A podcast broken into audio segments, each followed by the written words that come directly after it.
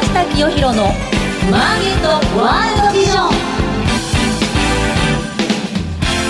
おはようございます。菅下清弘です。おはようございます。アシスタントの津田まりなです。菅下清弘のマーケットワールドビジョンは企業のトップにその事業内容や今後のビジョンをお伺いする番組です。今日ご紹介する企業は証券コード3994東証マザーズ上場株式会社マネーフォワード。代表取締役社長 CEO 辻洋介さんです。マネーフォワードっていう会社はね、はい、上場された時からフィンテック関連ということで結構注目されてるんですよ、はい、しかしね私はねまだ一度もお会いしたことないので今日は社長から直接いろいろ事業内容や今後の業績見通しお聞きしたいと思います。はい。それでは早速菅下清弘のマーケットワールドビジョン進めてまいりましょう世の中の情報通信産業革命に貢献する株式会社ビジョンの提供でお送りします東証一部上場証券コード9416ビジョンは二刀流で成長を続けています一つは業界シェアトップクラスを誇る海外用 Wi-Fi ルーターレンタルサービスグローバル Wi-Fi。訪日外国人向け忍者 Wi-Fi も好評です。もう一つは情報通信サービス。スタートアップから成長フェーズに合わせた規模やニーズに応じ、企業向け通信 IT インフラサービスを提供します。株式会社ビジョンは世の中の情報通信産業革命に貢献します。ウォッチザカンパニーこのコーナーでは事業内容、業績や今後の展望について伺っていきます。改めまして本日のゲストは、証券コード3994東証マザーズ上場株式会社マネーフォワード代表取締役社長 CEO 辻洋介さんです。よろしくお願いします。よろしくお願いいたします。えー、よろしくお願いします。まずはどんな事業をやられてるのか、このお仕事の内容からお話しいただけますか？はい。当社マネーフォワードは、まさにあのフィンテックと呼ばれるですね、もうファイナンスかけるテクノロジーという領域で、はい、まあ一番初めにあの上場した銘柄というふうにあの言っていただいております。はい。で、あの、我々主観、二つの主なビジネスがございまして、あの、一つ目は、あの、個人向けの、あの、自動家計簿、資産管理のアプリのマネーフォワードというアプリを提供させていただいております。で、これが、あの、現在ユーザー数が600万人を突破している、まあ、日本で一番使われている、はい、あの、この家計簿アプリという形になります。で、もう一つが中小企業向けのサービスを提供させていただいてまして、これがあの MF クラウドシリーズということで、クラウドの会計であるとか、はい、請求書、給与、マイナンバー経費といったような企業のバックオフィスの生産性を改善するような、そういったクラウドサービスを提供させていただいていると。なるほどね。はい。その二つがメインのビジネスですね。はい。売上にしあの占める比重ってのはどんな感じですか？えっ、と、今年度は大体半々で。あ、半々。はい。あ、そうですか。はい、この中小企業向けのもかなりあの上と占めてるんですね。そうですね。はい。でまずこの、えー、個人向けのですね、家計簿アプリ。マネーフォワード、はい、もうすでに600万人もの方が利用されてる、はい、具体的にはどういうこのアプリなんですか？メインで使っていただいているユーザーさんがやはり20代から40代がメインでございまして、はい、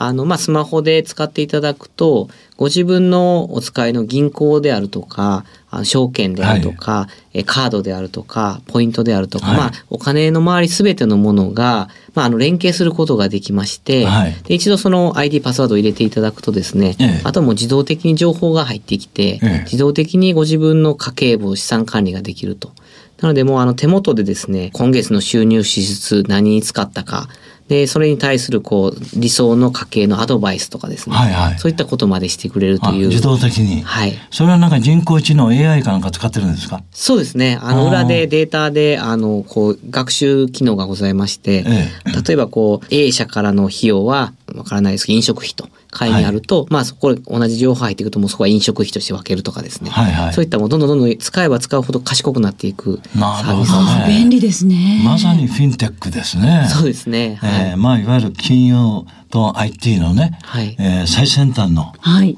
サービスということになりますが、はい、あまあ私がまだこのアプリを残念ながらあの活用してませんので、はい、初歩的な質問になるかもしれませんが、例えば私はあの取引先が SBI 証券ですはい、株式の取引してますと、はい、預金は三井住友銀行に預けてます、はい、これを登録するんですか？そうですね自分の口座番号とかですか？はい ID とパスワードを登録いただく形ですね。なるほど、はい、そうするとその自動的に自分の預金残高の推移とか、はい、株式の保有証券、はい。えー、とかそういうのが出てくるとそうですね。あの、そこのお預かりする情報は、そのログインとかだけの情報でして、はい、またその取引をに必要な ID パスワードというのは一切お預かりしませんので、はい、そういう意味では、その、まあ、ビューというか見るだけの ID パスワードだけ、あの入れていただいて、ええ、でも入れていただくと、あとはもう、あの、すぐに暗号化して、ご本人にも見えなくなるような形で、かなりセキュリティは万全にしてますので。なるほど。はい。そういった金融資産を中心に、はい、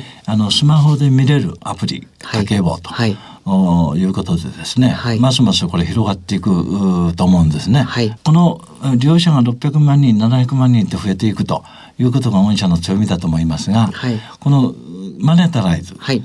売上、はい、それはどこから出るんですか？広告ですか？そうですね。あの3つのパートに分かれてまして、大体3分の13分の13分の1なんですけども、えー、えーとまず3分の1がそのユーザー様のあの一部の機能が有料で月々500円頂戴する。月500円。はい。なるほど。プレミアム会員というのがございまして、はいその方々が今12万人以上いらっしゃるんですけどもなるほど。600万人のうち12万人が有料会員になってるそうですね、はい、そこの費用が、まあ、あの収益が3分の1、えー、これはもう硬いですね。課金制だからまあいわば。そうですね。ね12万人かける500円だから。はい、はい、かもう月額課金であのもう座布団式に増えていくモデルですので。そね、それって課金するとどんなサービス受けられるんですか？そうですね。あの例えばこう1年以上のデータが見えるようになるとか、はい、あとライフプランシミュレーションが使えるってあのご自自分のそのライフプランが作れるとか、あとまあ、あの、連携口座が10個以上していただくと、あの、500円お支払いいただくとかですね。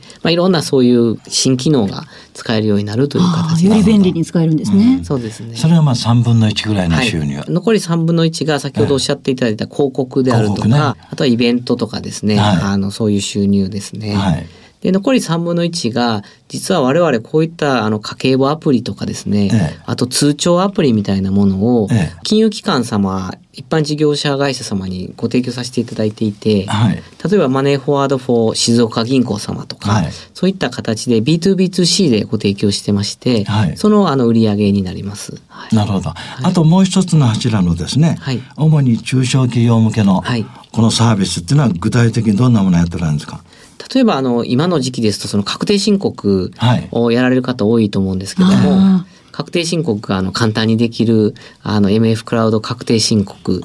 であるとか、はい、まあ企業様のあのクラウドの会計ですね、はい、そういった先ほどあの個人向けで申し上げたようにその銀行さんであるとかクレジットカードの情報をこう取ってきますので、はい、会計もですね今までこう手入力したりですねこう仕分けをするという手間が結構確定申告とか 経理の方大変だと思うんです、大変なんですよね、めちゃくちゃ大変なんですけど、えー、もうそれがですね一回連携いただくともう全部自動で入ってきてで自動で人工知能が仕分けしてくれますのでもうあの確定申告の時間ももう5分の1以下になるとかですね。なるほど。あの企業のバックオフィスの人人数もですね、まあ、10人いらっしゃったのがもう2、3人でできるようになりましたといった、はい、まさに安倍政権がおっしゃってる生産性革命っていった文脈で、はい、あの非常に今新しい分野として注目されているところですね。なるほどね、はい、この中小企業に対するサービスは何社ぐらいが利用されてるんですか？えっと今登録ユーザーだともう50万ユーザーを超えてまして。50万ユーザー、はい、すごいですね。かなりのあの、まあ、確定申告企業両方あの含むんですけども、ええ、あの本当に多くの方に使っていただいてまして、え、あの本当にその今まで手入力だったものが自動化するとか、はいはい、もうあの本当に今まで大変だったものが楽になると。はい、で月額費用もこれもあの月額課金モデルと言われる、はい、まあ、ストック型のモデルでして、あの確定申告だと月800円、はい、で中小企業向けでも月3000円以下で使っていただけるので、かなりお安くあの使っていただける形ですね。すね。もう個人のその家計簿や資産管理あるいはその中小企業の確定申告、はい、まあそういったサービスはみんなが必要としているもんですから、これからも業績が大いに伸びるのは間違いないと思うんですけれども、はい、おそらく業績も好調だと思いますが、はい、えー、直近のあの業績動向がどんな感じかですね、はい、社長からあのご紹介いただけますでしょうか。はい。あの、我々11月期の決算でございまして、はい、平成の29年の11月期が、あの、通期決算、つい最近、あの、1月15日に発表させていただいたところでございます。であの創業からあの5年半のまだ若い会社なんですけども、はい、まあ、売上が急速に伸びておりまして、ええ、あの売上はあの前期比ですねプラス88%の、えー、と28億9900万円とい。う形になっております。はい、大幅投資ですね。そうですね、もうあの2倍近い伸びをしておりまして、ね、あの個人向け法人向けともにあの大きな成長を遂げてい。るという形です。一方であの経常損失という形で、まだあの赤字の状態をを続けておりまして、はい、あの経常損失が8億3400万円という形でございます。はい、でこれ社長の経常損失出しておられているのは、何か先行投資ですか？そうですね。あの基本的にはあのこれアメリカでいうところの SARS モデルと言われるですねあのソフトウェア・ザ・サービスと言われて、はい、あの代表的な、あの会社だとセールスフォースさんとかが、そうですね、はい、はい、あの有名なんですけどもかなりこう J カーブを掘るとちょっと専門用語ですが、はい、というモデルで、ええ、あの顧客獲得にライフタイムバリューと言われる解約率が非常に少ないサービスですので、はい、大体一人のお客様の獲得単価に対しての生涯収益が計算できる、あのサービスですのでもう今はそのどんどんこう成長する市場でナンバーワンシェアを取っていこうとい。う形で投資を続けているという形です。つまりあの顧客獲得数を優先して、どんどん広げてるので、はい、それに対するいろんなこのサービス、はい、そういうあのコストがかかるんですね。はい、そうですね。はい、そういうマーケットを抑える先行型の企業と、はい、こういうことですよね。そうですね。あのもう個人向けも法人向けのマーケットも個人向けはこうスマートフォンが伸びていきますし、法人向けもそのパッケージソフトからクラウド化がどんどんこう進んでますので、はい、まさにその伸びるマーケットでシェアナンバーワンを両分野で取っているというところが我々の強みかなと思います。ねうん、あの実際にまあ売上総利益率と言われる、はい、まあ広告宣伝費を除いた部分ですと、まあ今期も実は黒字になっておりまして、なるほど。はい。あとはもう経営の意思として広告宣伝費などをしっかり使っていくと。なるほど。顧客獲得のために積極的に広告も売ってるわけですか。そうですね。あの前期はテレビ CM もさせていただきましたし、はいあのそういう意味ではその総売上総利益率というところはもう67%ぐらいの非常に高い利益率になっているので、はい、まあ、顧客獲得のところで広告宣伝費をしっかり売っていっているというようなところですね。まあ、当分こういうその顧客獲得優先的な経営が続きそうなんですか、はい、そうですね。はい、あの財務基盤もあの IPO 等で、ええ、あの銀行からの借り入れ等でですね非常に安定してまして、え、今57億円ぐらいのキャッシュはございますので、あそうですか。はい、財務基盤も安定してますので、しばらく攻めの経営をちょっとアメリカ資金ですね、していきたいなと思ってそれもね、やっぱりこういうね、伸びる企業は全部経営者がチャレンジ精神持ってますからね。ありがとうございます。もうどんどんもうね、はい、チャレンジしていただいて、はい、それで、あまあそういう今の経営姿勢で、あの、来期っていうか、平成30年11月期の、はい、決算予想はどんな数字でしょうか？そうですね。ここもあのやはりその売上の伸びというものが非常に大事だと我々思っておりまして、えはい、売上の伸びも引き続きあの50%から60%の高い成長をしていこうと。いうことで、はい、あの43億5千万円から46億5千万円の売上をまああの予想しております。はい、これ素晴らしいですね。はい。まああのこの調子でいくとですね、前期も2倍近い数字だったんですから、はい、えー、もしかすると社長控えめにこれ予想されてるかもしれないので。まあ、50億とかね、はい、そういう状況じゃないかと思うんですが、まあ、今のところですねこの、えー、家計簿のアプリ、はい、あるいはこの中小企業向けのアプリね、はい、まあ、御社独自のこの技術っていうか、はい、サービスだと思うんですけれども、これやっぱりその競争力のある会社、ライバルっていうような会社はないんですか？えっと、そうですね。あの、もちろん素晴らしいサービスも他にありまして、えー、ただ個人向けですと、あの、シェアですと当社トップシェアで、トップシェア。つい先日、あの、あるアンケート会社さんが出された情報とかだと、結構2倍以上の差が差がある。はい。もうダントツですね、それは。そうですね、はい、今非常に伸びているところです。えーで、クラウドの方もですね、例えばあの我々会計事務所様が非常に大事なお客様なんですけども、はい、まあ、会計事務所様経由のあのシェアですともう60%近いシェアをあの持ったりするのであのここはしっかりあの両方の分野でナンバーワンシェアをあのしっかり取っていきたいなというふうに思ってます。まあ、独自のですねあの優れたサービスを持っていることだけでもですね、はい、このマネーフォワードっていう会社はですね将来が楽しみなんですがそれ以上にですねもう他社に追随を許さない今あの体制になっているということなんですがだから2つのこの柱ね、はい、家計簿とその中小企業向けのサービス、はい、これだけでもまだまだね、はい、売り上げどんどん伸びそうなんですが、まあ、伸びる企業は次々と新規の事業も立ち上げていくと思うんですが、まあ、御社のあの情報をちょっと拝見するとですね、この仮想通貨なんかへの取り組みも検討されているというのを拝見したんですが、はい、えー、新規事業に関してはいかがですか？そうですね。あの、新規事業は個人向けと法人向けの2本柱に続いて、はい、まあ3本目、4本目と、はい、あの、好調なうちにどんどんこう打ち手をやっていくべきだなと思ってまして、はい、あの3本目の柱は、あの、MF 決済と言われるですね、中小企業向けの決済サービスですね、をやらせていただいていたり、ええ、あとあの、未来トークと言われるですね、これは個人向けのあの、相談店舗ですね、をあの、立ち上げさせていただいたり、で、あの、この前発表させていただいたブロックチェーン仮想通貨、への取り組みをやっていこうと。いうことで、かなり新規もどんどん立ち上げさせていただいているという形楽しみですね。ね。今のこの2つのね、はい、柱、はい、事業だけでももう100億ぐらいいきそうな雰囲気なんですが、はい、それに加えてこういう新規事業が3つもあると、はい、どれも最先端のサービスじゃないかなと思いますので、はい、まあ2年先3年先のですね、はい、マネーフォワードの業績、これ大いに期待したいと思いますが、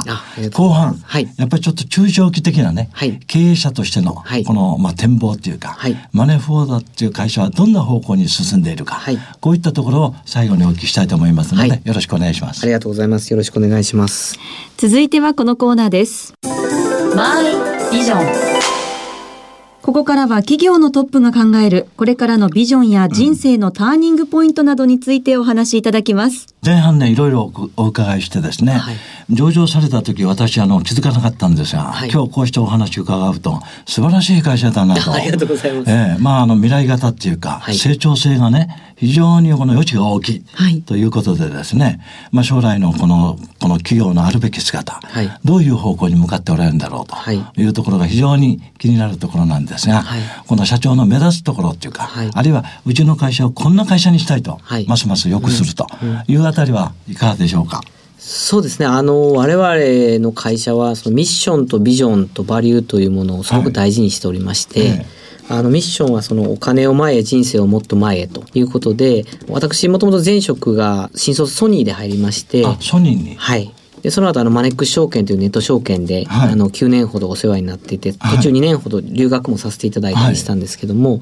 あのそういう経験をの中でやはりそのお金というものですごくこう個人も法人もこう叶えられない夢とかですね、はい、お金に対する漠然とした不安とか、やっぱ大きいなというふうに思ってまして、その我々のサービスを通してそういった方々があのよりお金がの使い方が上手になったりですね、うん、お金への悩みが少なくなったりですね。お金の管理ね。そうですね。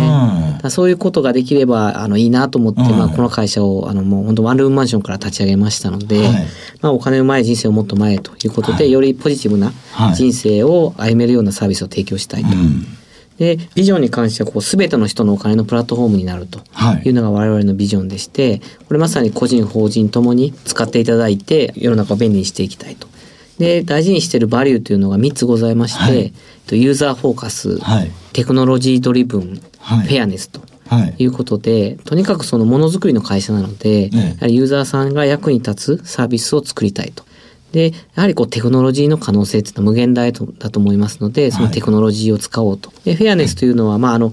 会社というものは当然ユーザー様であるとか株主様であるとか、社員であるとか、社会であるとか、いろんな方のこうステークホルダーの中にいますの、存在しうるものなので、そういったこうステークホルダーの方々にできるだけこうフェアでいたいと。いうようなこう価値観を大事にしてまして、はい、まあ、そのだ価値観を大事にしながらあの日本を代表してですねいつかソニーみたいな、はい、あの世界で素晴らしいと言われる会社にしていきたいなというのが、まあ、我々の目標なんですけども。いいですね。まあ、今社長がおっしゃった中でね私非常に大事なことは2つあると思うんですよ。はい特にね日本でこの欠けたるところはですね、うん、お金の管理なんですね、はい、もうあの学校ではすごい勉強するのに、うん、お金の管理は学ばないんですね、つまりね日本人は一番この、うん、学校で学ばないことはお金の教養なんです。よ、はいお金に関する教養がない。そうですね。あの、うん、私たちも世代でも友人同士で会話すると、漠然としたあのお金への不安っていうのは本当に多いんですよね。うん、これは結構ね、西洋先進国では、うん、小さい時からお金の管理を学べますんですね。あるいはお金の貴重さ。はい。ねこのお金の教養とかお金の管理っていうのは極めて大事なんですが、はい、マネーフォワードさんがもうすでに600万人の人にですねお金の管理を教えると。管理だけでなくですね、今後ますますマネーフォワードが、そういったこのアプリを通じて、お金の教養をね、この情報として、この無料有料で提供していただくといいんじゃないかなと、こういうふうに思うんですね。管理するだけじゃなくて、これ教養を身につけて、自然にこの資産が増えていくような。お金をきちっと管理していくと無駄がなくなりますから、大体資産は増えるんですよね。これが一つです。でもう一つはですねこのお金のビジネスで一番大事なことはですねこの安全性、はい、セキュリティなんですね、はい。うん、まあ、最近ちょっとコインチェックで問題になってますけれども、はい、だからこの大事な自分の資産管理を家計簿、うん、このマネーフォワードのアプリでやってますから、うん、こういう情報のセキュリティですね、この情報が漏れたりしちゃ困るわけですよ、もうその辺をぜひですね、しっかりやっていただいて、この600万人をあの将来ぜひ6,000万人にね、はい、えー、していただいたらと思うんですね。まあ、まさにあのおっしゃっていただいた通りでして、ええ、あのそういう意味ではそのお金の正しい情報を発信したいということで、え、あの我々マネープラスというメディアもやってますしイベントもですねお金のエキスポといったような、あの本当に資産運用のプロフェッショナルの方に、はいあの出ていただいてこうイベントを開催したりしております。あそうですか。あのセキュリティも本当に大事でして、ええ、やはり我々その金融機関で、はい、あのシステムをしっかり作ってきた人間が創業メンバーからおりますし、そうですか。あとはそのやっぱガバナンスというものも大事だと思っておりまして、はい、本当にあの素晴らしい実績をお持ちの方々に社外取締役になっていただいて、ええ、かなり取締役会もですね、あの、けんけんがくがくの議論を、はい、させていただいているので、本当そこは経営者としても脇締めてやっていかないといけないなと思ってます。なるほど。今日はね、いろいろ大変あのいいお話をお伺いしまして、えー、お金の管理と、はい、その情報の管理でますます成長するこのマネーフォワードということで締めたいと思います。今日はありがとうございました。こちらこそありがとうございました。本日のゲストは証券コード3994東証マザーズ上場株式会社マネーフォワード代表取締役社長 CEO 辻洋介さんでした。ありがとうございました。ありがとうございました。株式会社ビジョンのグローバル Wi-Fi サービスご存知ですか？海外渡航の際に現地で快適にインターネットにつなげられるお得な海外用 Wi-Fi ルーターレンタルサービス。多くの方にご利用いただいています。セキュリティやサポート体制も万全。シェアすれば料金はさらにお得。コミュニケーションの壁をなくす音声翻訳機も合わせてレンタル可能。海外出張、海外旅行には、ビジョンのグローバル Wi-Fi をぜひご利用ください。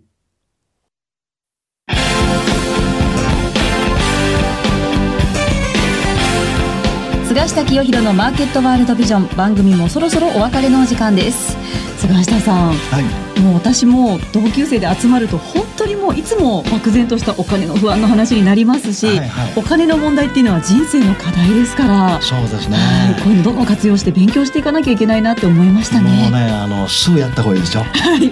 マネーフォワードでお金の管理、はい、はい、これでリッチに合う。なります、はい。さあ次回の放送は3月12日8時35分からです。ゲストには株式会社オロ代表取締役社長川田敦さんをお招きしますそれでは次回のこの時間もお楽しみに世の中の情報通信産業革命に貢献する株式会社ビジョンの提供でお送りしました。